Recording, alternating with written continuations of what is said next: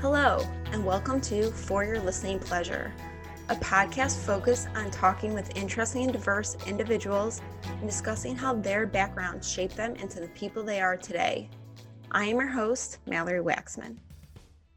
Today on the podcast, I'm very excited to be welcoming Jamison Green. Jamison is a prominent transgender rights activist, author, and educator focused on policy work. Jamison began living openly as a trans man in the late 1980s and is considered one of the few publicly open transgender men of that time. His book, Becoming a Visible Man, provides a compelling inquiry into the politics of gender. This prize winning book also combines a candid autobiography with informed analysis to offer a unique insight into the multiple challenges of the female to male transsexual experience. So, um, Jamison, thank you so much for joining me today. I have been very much looking forward to this conversation. Jamison, can you talk to us about the night in June 1992 when you told your story to the men in the Sons group? I think for our listeners, that really sets up your overall story really nicely.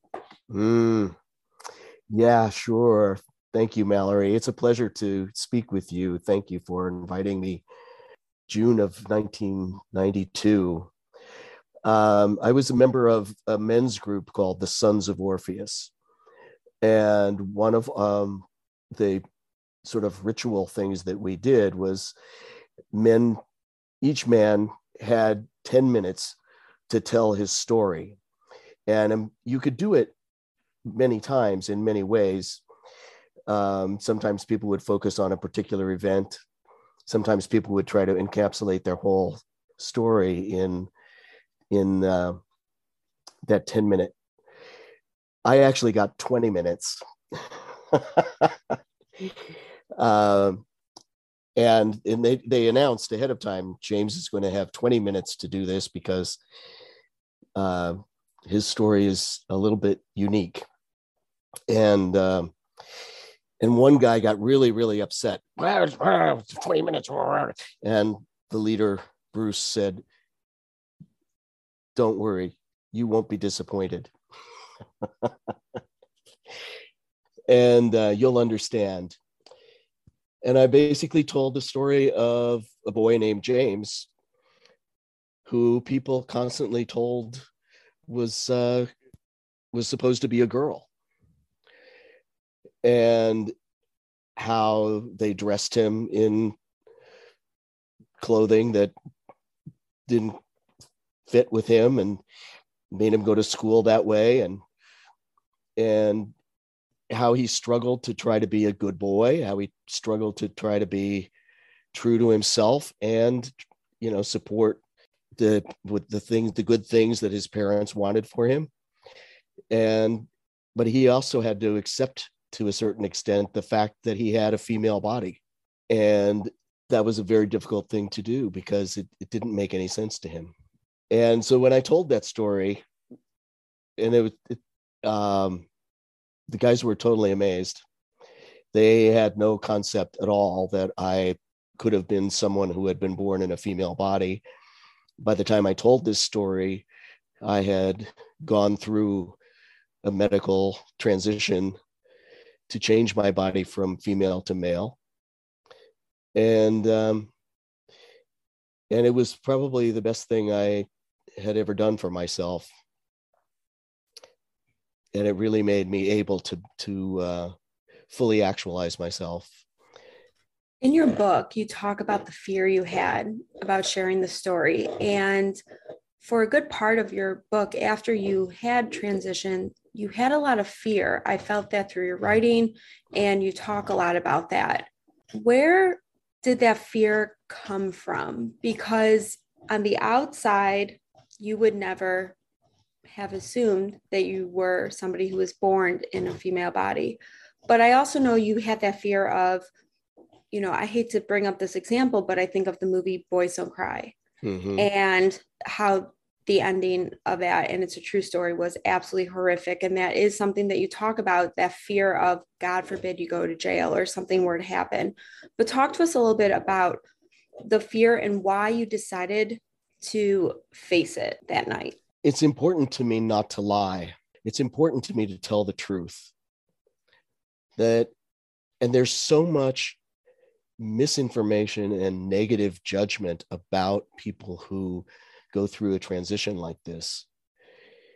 And it's tremendously unfair and tremendously um, harmful.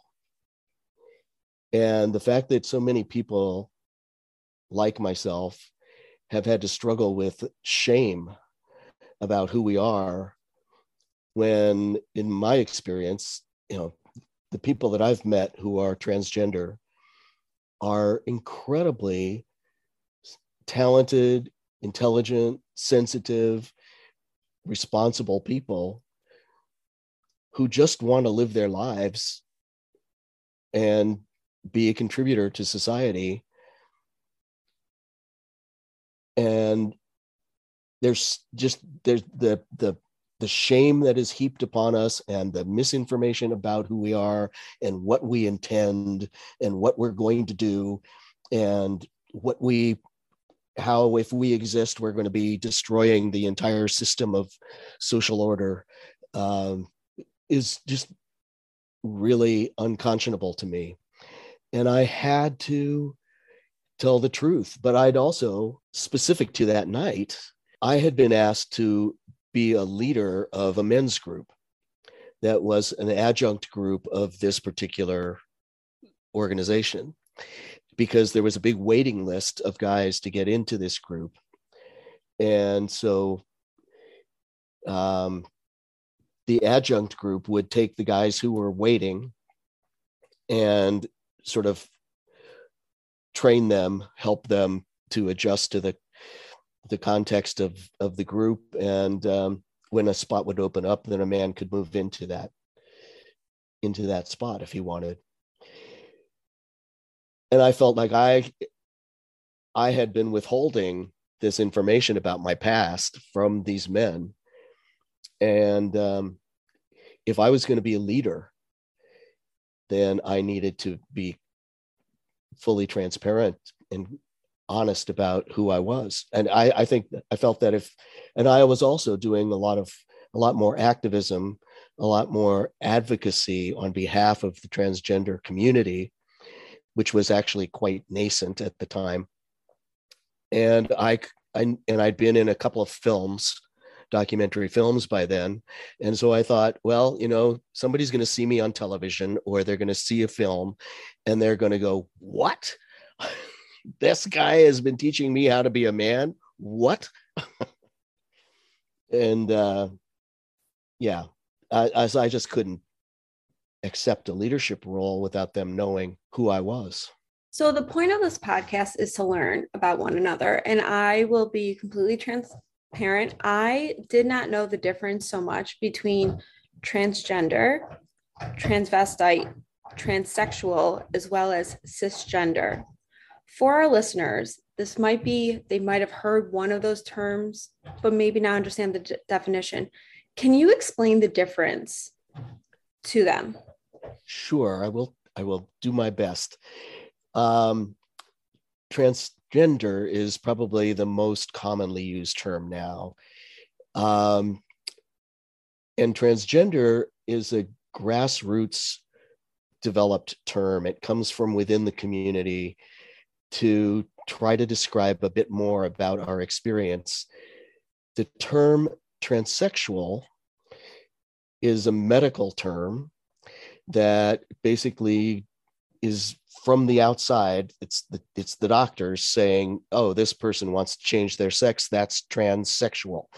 And it's it has become a pejorative term almost but to be honest there are many many people who that's it who feel that this t- this excuse me there are many many people who feel that this does describe their experience and in many other countries outside the United States, transsexual is the only term some people have to describe themselves. They don't have the term transgender.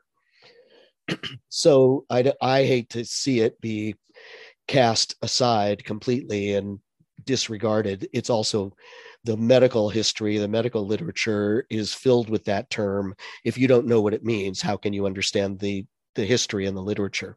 So, but prior, the term prior to both of those terms, both transsexual and transgender, was transvestite. That was the first medical term that was applied to people who sort of broke gender boundaries. And people and, and transvestite literally means wearing the clothing of the opposite sex. And now, you know, everybody wears t-shirts, everybody wears jeans. What is the clothing of the opposite sex? You know, it, let's be realistic. Just to label somebody by their clothing is kind of um, superficial, shall we say. so um, transvestite is a term that came about at the early, early, early 20th century when people were first beginning, or medical professionals and psychological professionals were just beginning to look at the wide variety of kinds of expression in with related with relation to gender that were existing. And at the time they thought it was a perversion of sexual desire. And so it all got bound up with homosexuality. So it's very, very complex history that we don't use the term transvestite anymore. Um, some people who actually do express themselves sexually by changing their clothing may use the term transvestite to self describe, but it's been removed from all of the medical diagnoses and um, any kind of pejorative things like that. It's not um, it's not considered a major issue anymore. Um, cisgender is a new term. It's actually rooted in the Latin. Cis is a prefix that means on the same side. Trans is a prefix means being on the opposite side. And within molecular physics, cisgender is the application of the cis to the, the term gender means your sex and gender line up. Transgender means your sex and your gender don't line up. They are on opposite sides of yourself, if you look at it that way. So I read your book, Becoming a Visible Man. And the first chapter I read and then had to sit with it. And then I had to reread it because you start your book with the question. And it seems like this is a question not only do you start your book with, but other when you're presenting or speaking to uh, students or um, lectures. You all know what sex you are, right? asking them that question. And then you follow up with, How do you know what sex you are? And it stunned me. And this is on the first page that I knew I was going to be learning a lot, but it really made me question, like, how do I know? Well, I've mm-hmm. always been told. Can you explain to our listeners why you started your book or you start presentations with that question? How do you know? How do you know? That's the question that people ask trans people all the time. How do you know you're transgender? How do you know?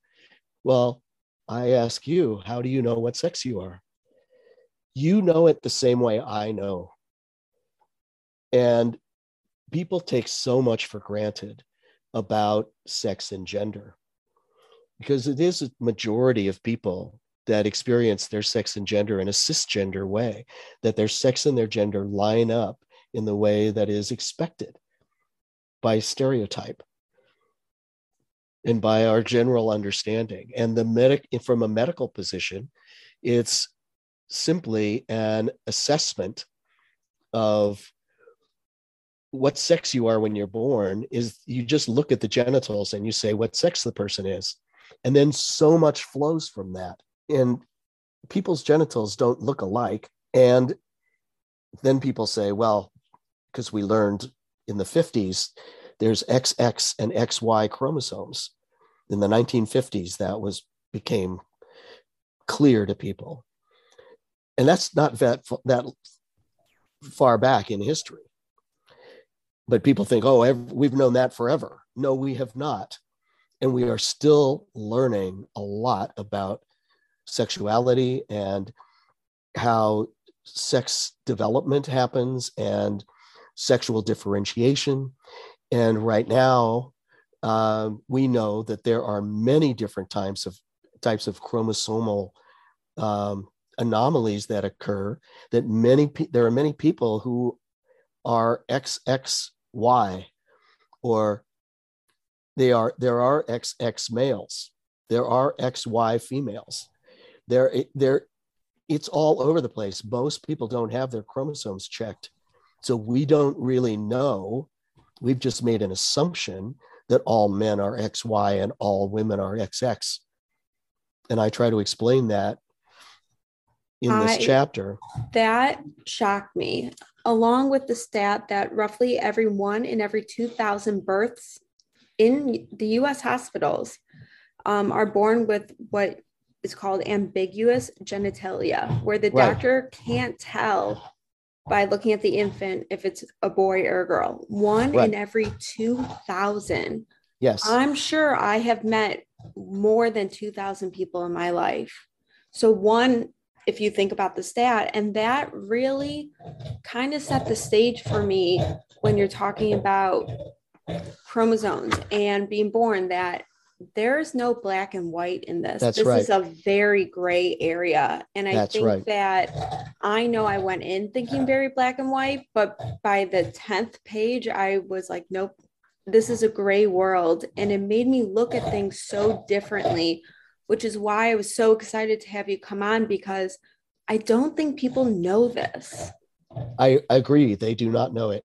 In fact, and, uh, two doctors just recently published a uh, an article about this very topic in a very very descriptive, simple, clearly expressed, just exactly the same points that I've just made. And it's like, oh, people are going, oh, and I wrote about this over 20 years ago. Yes.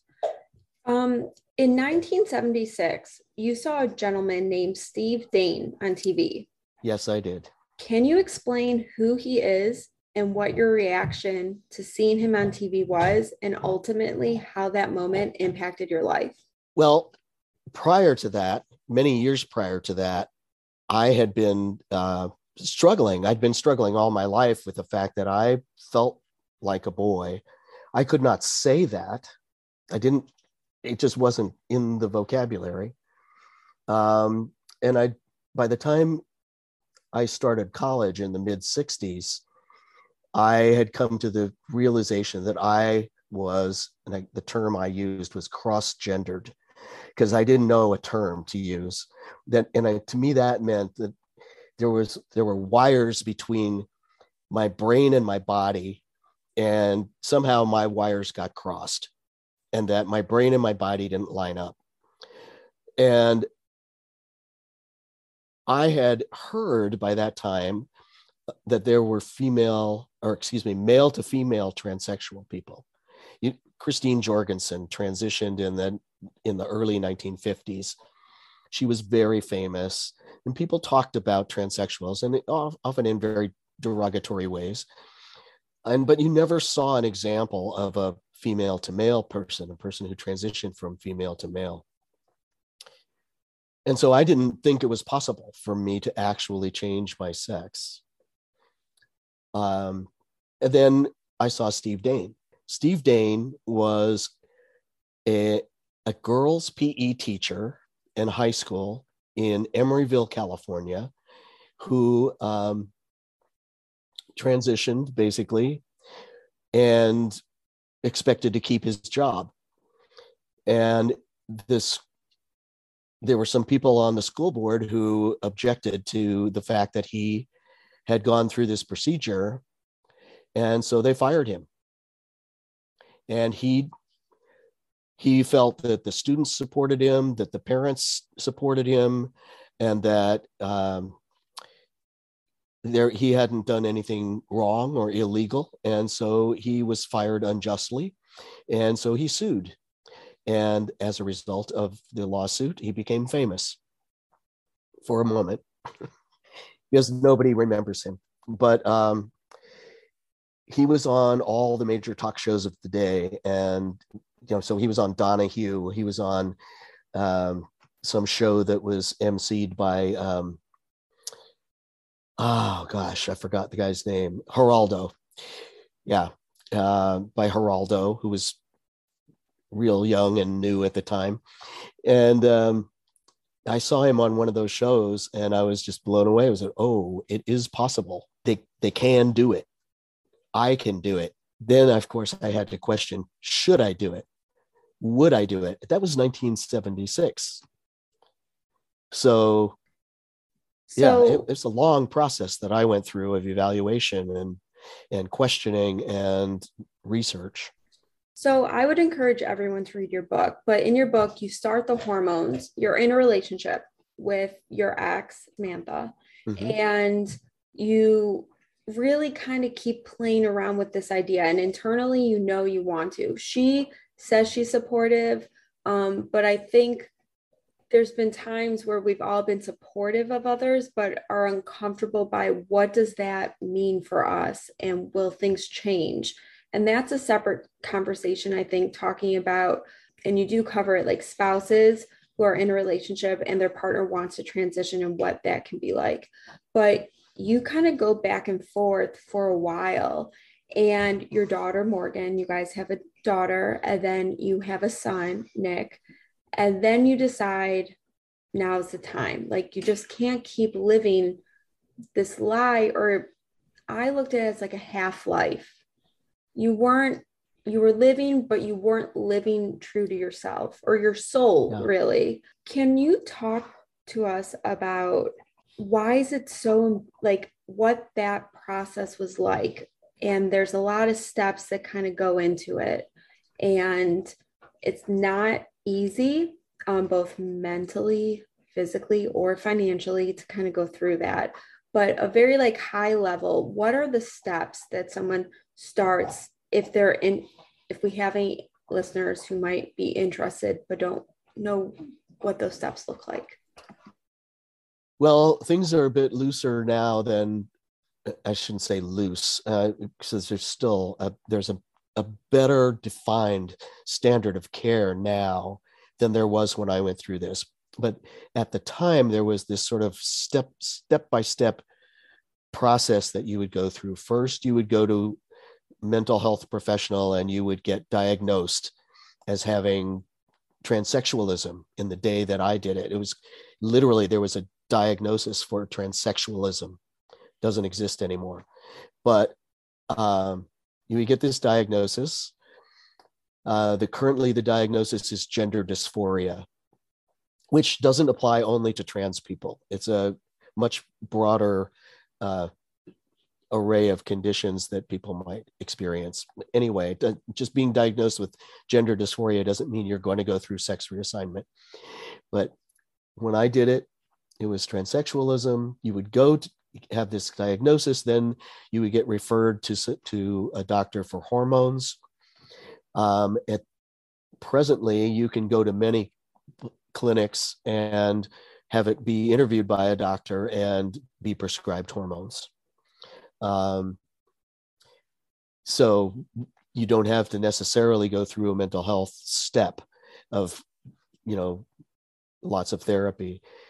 I applied to a sex reassignment program that was at Stanford University because I thought these people have the highest standards and the the most rigid criteria and i'm going to if i can pass their muster then yes, then this must be real. So they didn't ask me to do any mental health assessments. I did have I did interview with a um, a psychologist, and then I interviewed with a surgeon, and then I uh, was I basically you got referred to a doctor to prescribe hormones. After six months on hormones, I was able to um, have chest reconstruction. And then um, usually they'd say between 18 to 24 months later, then you would be eligible if providing all was going well you would be eligible for genital reconstruction and uh, that's basically the process i went through and i i only had to wait 13 months between chest reconstruction and genital reconstruction. Um, i was extremely i was i was judged to be extremely well adjusted. Um, i was a professional person. I had a management job in a major corporation and and uh, i was you know things were pretty smooth in my life. So many people have much much bigger obstacles and a much harder time than i did. So for our listeners when we say ftm that's female to male. Right. when we speak mtf that's male to female. So for those who might want to learn more about ftm or mtf communities how would you go about it and why are those communities so important while you're going through this well being able to talk to someone who shares your experience no matter what it is whether you're going through childbirth you're going through college you're going through dating problems at any age you know you, having someone to talk to who understands your experience and can possibly give you some ideas if you're kind of stuck or can help you make decisions or just by talking things through with you from a knowledgeable point of reference it's very very helpful um, some people just have a therapist that they can see and that's the only point of reference they have community actually is i think more informative than just a therapist and i'm i don't discount therapy at all. Therapy can be extremely important for many people for many reasons. And um, I think it, you know, having a good therapist when you're struggling with issues in your life can be very, very helpful. But communities give you perspective that you can't get from just one or two other people you get a broad array of perspectives you learn about how to about characteristics that you um, that you admire or that you oh no no that's going too far. I'm not going to be like that person. You know that's it's just social experience. And i think it's um, you know it's the fact that well i should say too in the early days of medical treatment for this condition if you will um, trans people were not encouraged to talk to each other the goal of treatment was to make you normal. And if you hung out with other trans people people might be able to tell you were a trans person. Then your goal is to integrate with society and to be to be normal. That's interesting because i would think that you already feel so isolated and yep. different and confused in your body and what's going on and that by saying no don't talk to someone else who can say yes i feel the same way it's got to make it even more painful. And you're kind of an island. And well they don't do that anymore. They've I, learned. I, thank god. Yeah i know. T- totally. But the and it was interesting they used to sometimes have in in some of the clinics they would have um, support groups that were moderated by a therapist that were mostly for male to female people who were basically trying to learn how to comport themselves as women. But but the female to male people and they, this is actually in the medical literature female to males don't need this so much because for a lot of times when they get to by the time they get to the clinic they've already been living as a man. And they they like to go it alone and we call this the john wayne syndrome. Uh, they used to put a lot of gender stereotypes onto us and say well you want to be a man then you want to be john wayne right? Because remember this is the 50s and 60s when this model is developing. And um, it, it was very odd. And when community began to really form, there were some small support groups for for trans men, for FTM people, in the 70s that were community based, but they were very insular even then. It wasn't until the 90s that people started to say, look, if we don't talk about who we are, it, society's never going to have room for us. So representation matters. There's yep. not a single doubt in my mind when I say that. And preparing for this interview, I really started to think about representation in media, movies, TV shows.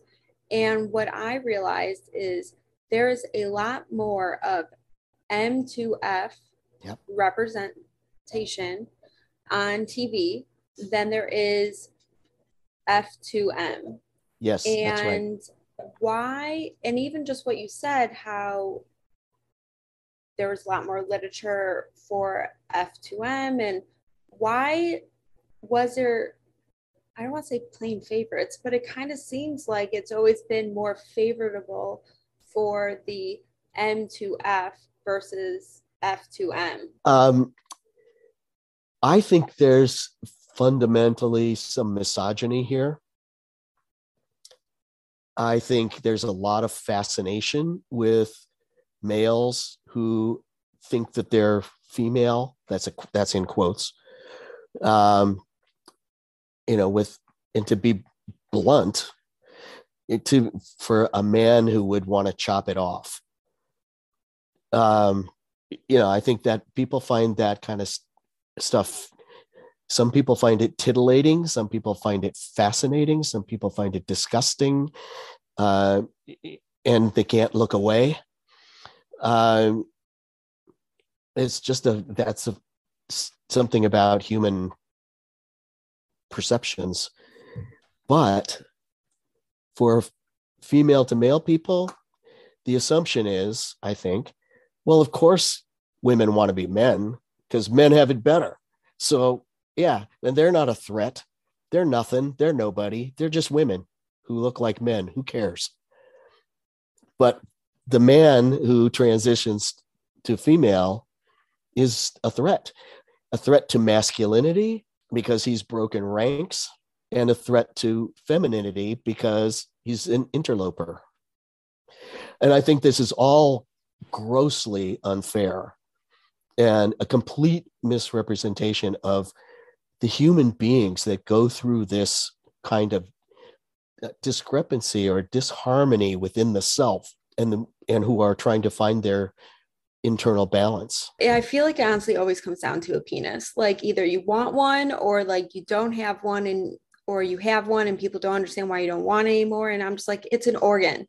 Like it right. is an organ. It does not define somebody of who they are or it doesn't define right. your masculinity or it doesn't right. define you know your femininity it's an organ and i just like i was reading your book and reading it out loud and you know thinking about things like the pains that people go to either get one or get it taken off i'm like but that shouldn't society that shouldn't define you as a person yeah. um i think i you know it's it's it's a bold discussion. A lot of people aren't ready for it, but it's so human and so important. So many people are affected by this in one way or another. I mean, look at the fact that um, if a if a woman has to have a hysterectomy, does that make her not a woman anymore? Yes. No, exactly. it doesn't. And I feel like with some I don't want to say diseases because it's not a disease, but I was leading with like addiction. When things are othered, or outside mm-hmm. the standard norms, we look at those situations as either you're weak or you're different or not normal. Like, why can't you be normal? But like with addiction, it's a disease. If you had cancer, you wouldn't make someone feel bad for getting treatment.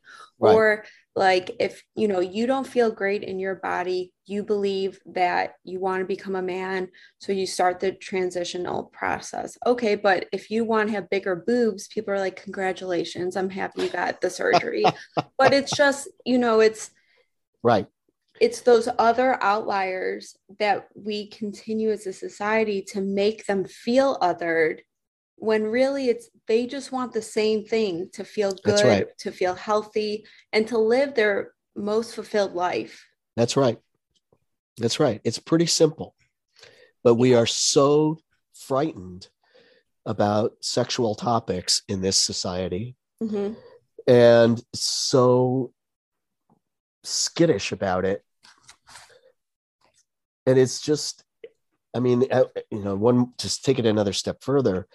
People talk about gender ideology these days and how gender ideology is ruining us.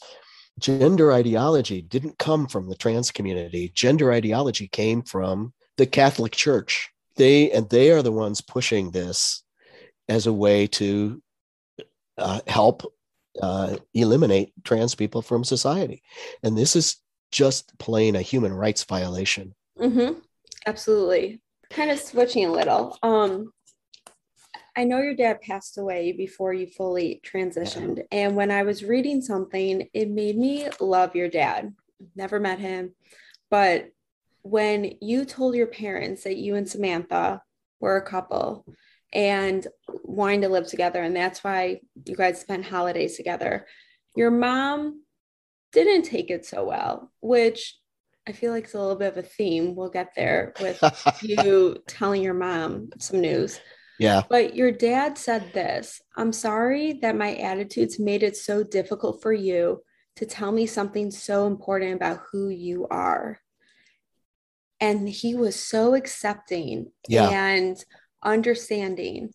Um, talk to us about what that meant to you in that moment. And then also, he never got to see you become the person you felt like you should have always been yeah what do you think he would have thought about that process? I think he would have been challenged by it. I think he would have had some concern, but I think he would have. I think I think he saw me pretty clearly. It seems like your brother did too, because when Yeah. you told your brother, he said, "Well, I always looked at you like my big brother anyway," which warmed my heart that that Yeah. was his response. Yeah, it's true. I was when my dad responded that way, it blew me away because you know he was a he was a Nixon Reagan Republican. Uh, my mom was a Democrat, you know, and it's not like we you know we often argued about the Vietnam War. Uh, you know, when I was in high school and and college, and um, but we always loved each other, and then the arg for him the argument was not a personal affront. The argument was a learning to be rational. And, you know, it wasn't that we didn't get emotional. I often would get more emotional than my dad eventually, in, you know, when I was in like a teenager. And I'd stomp off to my room, you know, and then I'd think about what he said and I'd come out and I'd say, I'm sorry I flew off the handle. Um, you know, I really, this is how I really feel but not from an emotional perspective, but trying to be rational. And he he was always very proud of me when I would do that. And uh, but he, I had heard him say homophobic things for most of my life, not a lot, but occasion, you know, just occasionally. And um, so I was really scared about what his reaction would be. And when he reacted that way, I was just, I, I, I almost went numb, but at the same time, it, it was tremendous relief. And then, you know, so I was having, I was in the room with my dad and my mom, and I'm having to balance my mom's, you know, a little overreaction and, you know, thinking that my partner was, was uh, coercing me you know and they for a long time after that my mom actually seemed like she thought we would never have any friends that we we now we weren't the people that she had known us to be we were now living in the gutter. And uh and so i had to start bringing friends over you know so that she could see that we actually had friends who were normal people uh most of them were heterosexual i mean you know they were you know, it was just you know oh and it, you know she didn't even realize you know, I was very successful in my profession, you know, and I was not hiding in a closet. You know, I was a confront to the world all the time. I could not wear women's clothing, for example. I, I just couldn't. And then when you told your mom you were going to transition, Yeah. she definitely didn't take it well. Um, No. but it could have been a lot worse compared to other people's situations. That's yes. I don't want to make it seem like yours was the absolute worst. oh It could no. have been way, way worse. But Yep. she made it be hidden from your out from your relatives out Yeah. of state, which I thought was so interesting that she in her head almost like prepared an emergency plan about okay don't talk to this person that but then you started telling them on your own and they were all accepting your neighbors everyone seemed to be accepting Yep.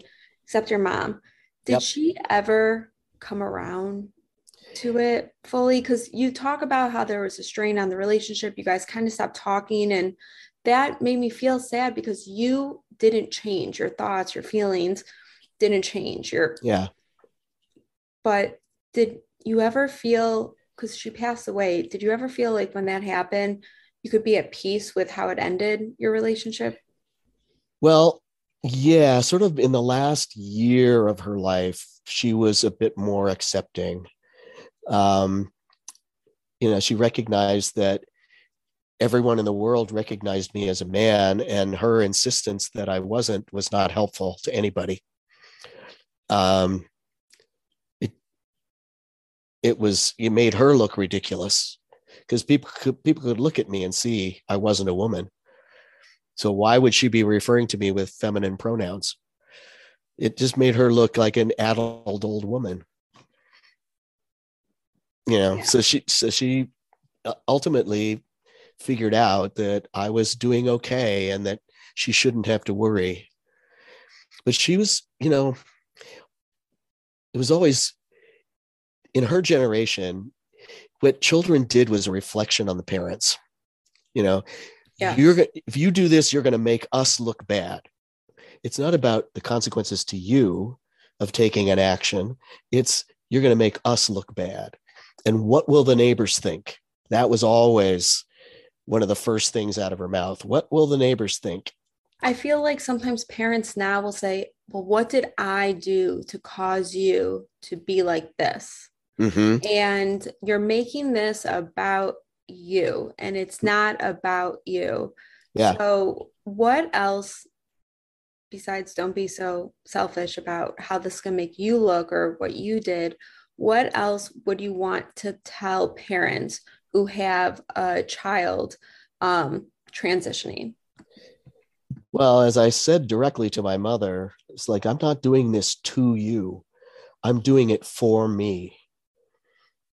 And i think we have a lot more parents now who can actually hear their children saying the things that are important to them and not an understanding that it isn't about them. Um, i think it's i think it's really important to listen to the kids. The kids may be wrong but they're not lying. And the important thing is to be present, listen, engage in a conversation, understand where their perspective is coming from, if it's really coming from within the child, or if they're being told something by somebody else, or what their what their rationale is, what their learning process has been, without threatening them about it because you're never going to have an honest conversation if you're threatening. So be present with the child, talk to them about where they're coming from, and it's going to not happen in a, a 20 minute conversation. It's going to happen over a period of months or years. so i want to shift a little and i want you to talk to us about ftm international Yep. and you, how you got involved and what is it Well, when I was when I was trying to figure out how to find Steve Dain so I could talk to him about what this process would be if I were to go through it and at what I should do if I wanted to do this. Um, I found a group of uh, I found a, a group called FTM that had just been started by a guy who was just a couple of years younger than me um, in San Francisco, who um, uh, his name was Lou Sullivan, and he was concerned about so many of the same things I was concerned about, and he wanted to, but he'd been exploring it really consciously um, for a bit longer and being in touch with people who had information. So he and he was interested in the history also, and he was collecting information and disseminating information, and he was putting together a, a newsletter and this new support group. And I eventually had a conversation with him, and the next meeting they were going to have, Steve Dain was going to be the guest speaker. So I said, I'm, I'm going to be there because I wanted to meet Steve Dain. And so that's what happened. And I decided to continue to, to attend the group meetings, which were only four times a year at that point. So it was pretty easy commitment to make. But I became friends with Steve Dain and I spent a lot of time with him asking him questions and and stuff but then i would go to these quarterly support group meetings and and that was in um, it was 1989 when i met steve and when i started attending the group. Lou sullivan died of complications of hiv he was a gay man. And he died in 1991 and a week before he died, he asked me if I would take over his group and make sure that the newsletter got published and all this because I'm a writer. And, and um, so I, I didn't know he was going to die in a week when I agreed, but he did. And the rest is history. In 1994, with the group of uh, volunteers, we incorporated the organization as a nonprofit educational organization, the support group, and um, and called it FTM International because we were we already had an international subscription base, and it, we were expanding pretty rapidly, and by by the time by the late 90s and I stopped being involved with the with the organization in uh, 1999. But by the late 90s, we were the largest um, support and information network for female to male identified people in the world. That just shows you one how many people needed it and were wanting it, and the power of community. Right, for it to was... go in nine years from quarterly to well it started being monthly right after lou died. And i you know i told people you have to step up. You have to volunteer. You have to help. Yeah. You know this is not my group. This is our group and you know we have to start building a community here excuse me this yeah. was all before the internet I know uh, when I was reading the book and they were talking about no cards of Lou had people's addresses and no cards. And I just thought the dedication that both him and then you showed showed to me that you guys probably could have used this when you were going through it, which is why you wanted to make it so available for future generations. That's and right. you put the building blocks together for to help so many more people. Yes. Um, so in 2016, the National Transgender Discrimination Survey indicated that transgender people experience higher rates of harassment, unemployment, housing discrimination, and homelessness than the general population. If you could tell people one thing, whether it be educational, inspirational, what would you want to tell the world about the trans community?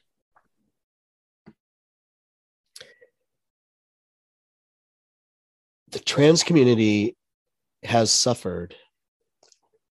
And the trans community is filled with beautiful resilient people who are struggling every day to be the full and complete human beings that they are that you don't want to see. And you need to open your eyes and either turn away and don't look and let us be, but don't be killing us anymore. Don't be telling us we can't be alive. We are here. We have always been here and we will always be here. How can cisgendered individuals be advocates for the trans community? What can we do to help? Because I know that you like the trans community has issues with reasonably priced medical care and just basic civil rights and the amount of murders or feeling unsafe. How can we help and rally around the trans community? Well, I think really one of the biggest things that people can do, if you haven't met a trans person um, and you want to learn about trans people, read. There's a lot more books uh, now, in addition to mine. But, um, you know, read books, meet people, go to events. A lot of events are public that trans people are holding. Talk to some trans people. Um, ask a trans person to coffee you know or lunch you know it, it's just yeah feed us no but i think even if you don't meet a trans person if you hear somebody saying derogatory things about trans people interrupt that ask them what's that about why do you have that judgment why can't you accept people who are different from you? Lastly, before we get into the final three questions, Jamison, what do you want your legacy to be? Hmm. I really would like uh, I would like people to remember me as somebody who worked hard, was creative, was funny, was um, intelligent, was insightful, and tried to make a difference. Well, frankly, and made a difference because I already yes. know I have. Yeah. So let's just say it that way. And and and made a difference. I end every episode with the same three questions. Yeah. Um, the first question is if you had a quote or mantra that you lived by, what would it be? In my mind, all the time, whenever I'm questioning or struggling with something, here's what I say to myself inform, inspire, and empower others. That's my goal. I'm a writer. I'm not just a trans person. I have all I've ever wanted to be in my life as a writer. I am a writer, and I constantly think through through everything in my life with a writer's eye. And so I'm constantly thinking, how can I communicate? How can I learn more about people and help them and communicate with them and show my expression to help elicit their expression? Powerful mantra. Um, the second question is if you could relive any one day, which day would you choose? I would choose my wedding day, the day that I married my wife, Heidi because um, it was such an amazing experience. So many people came from across the country. People gave up, we didn't even know how many people gave up their own birthdays and their own anniversaries to come to our wedding. And it was such a beautiful, amazing day. Um, all these people, so much happiness. And plus if i relived it maybe i'd get some of the chocolate covered strawberries that i never got. We got to send you some. Absolutely. And then the last question is if you had a theme song that played every time you walked into a room which song would you choose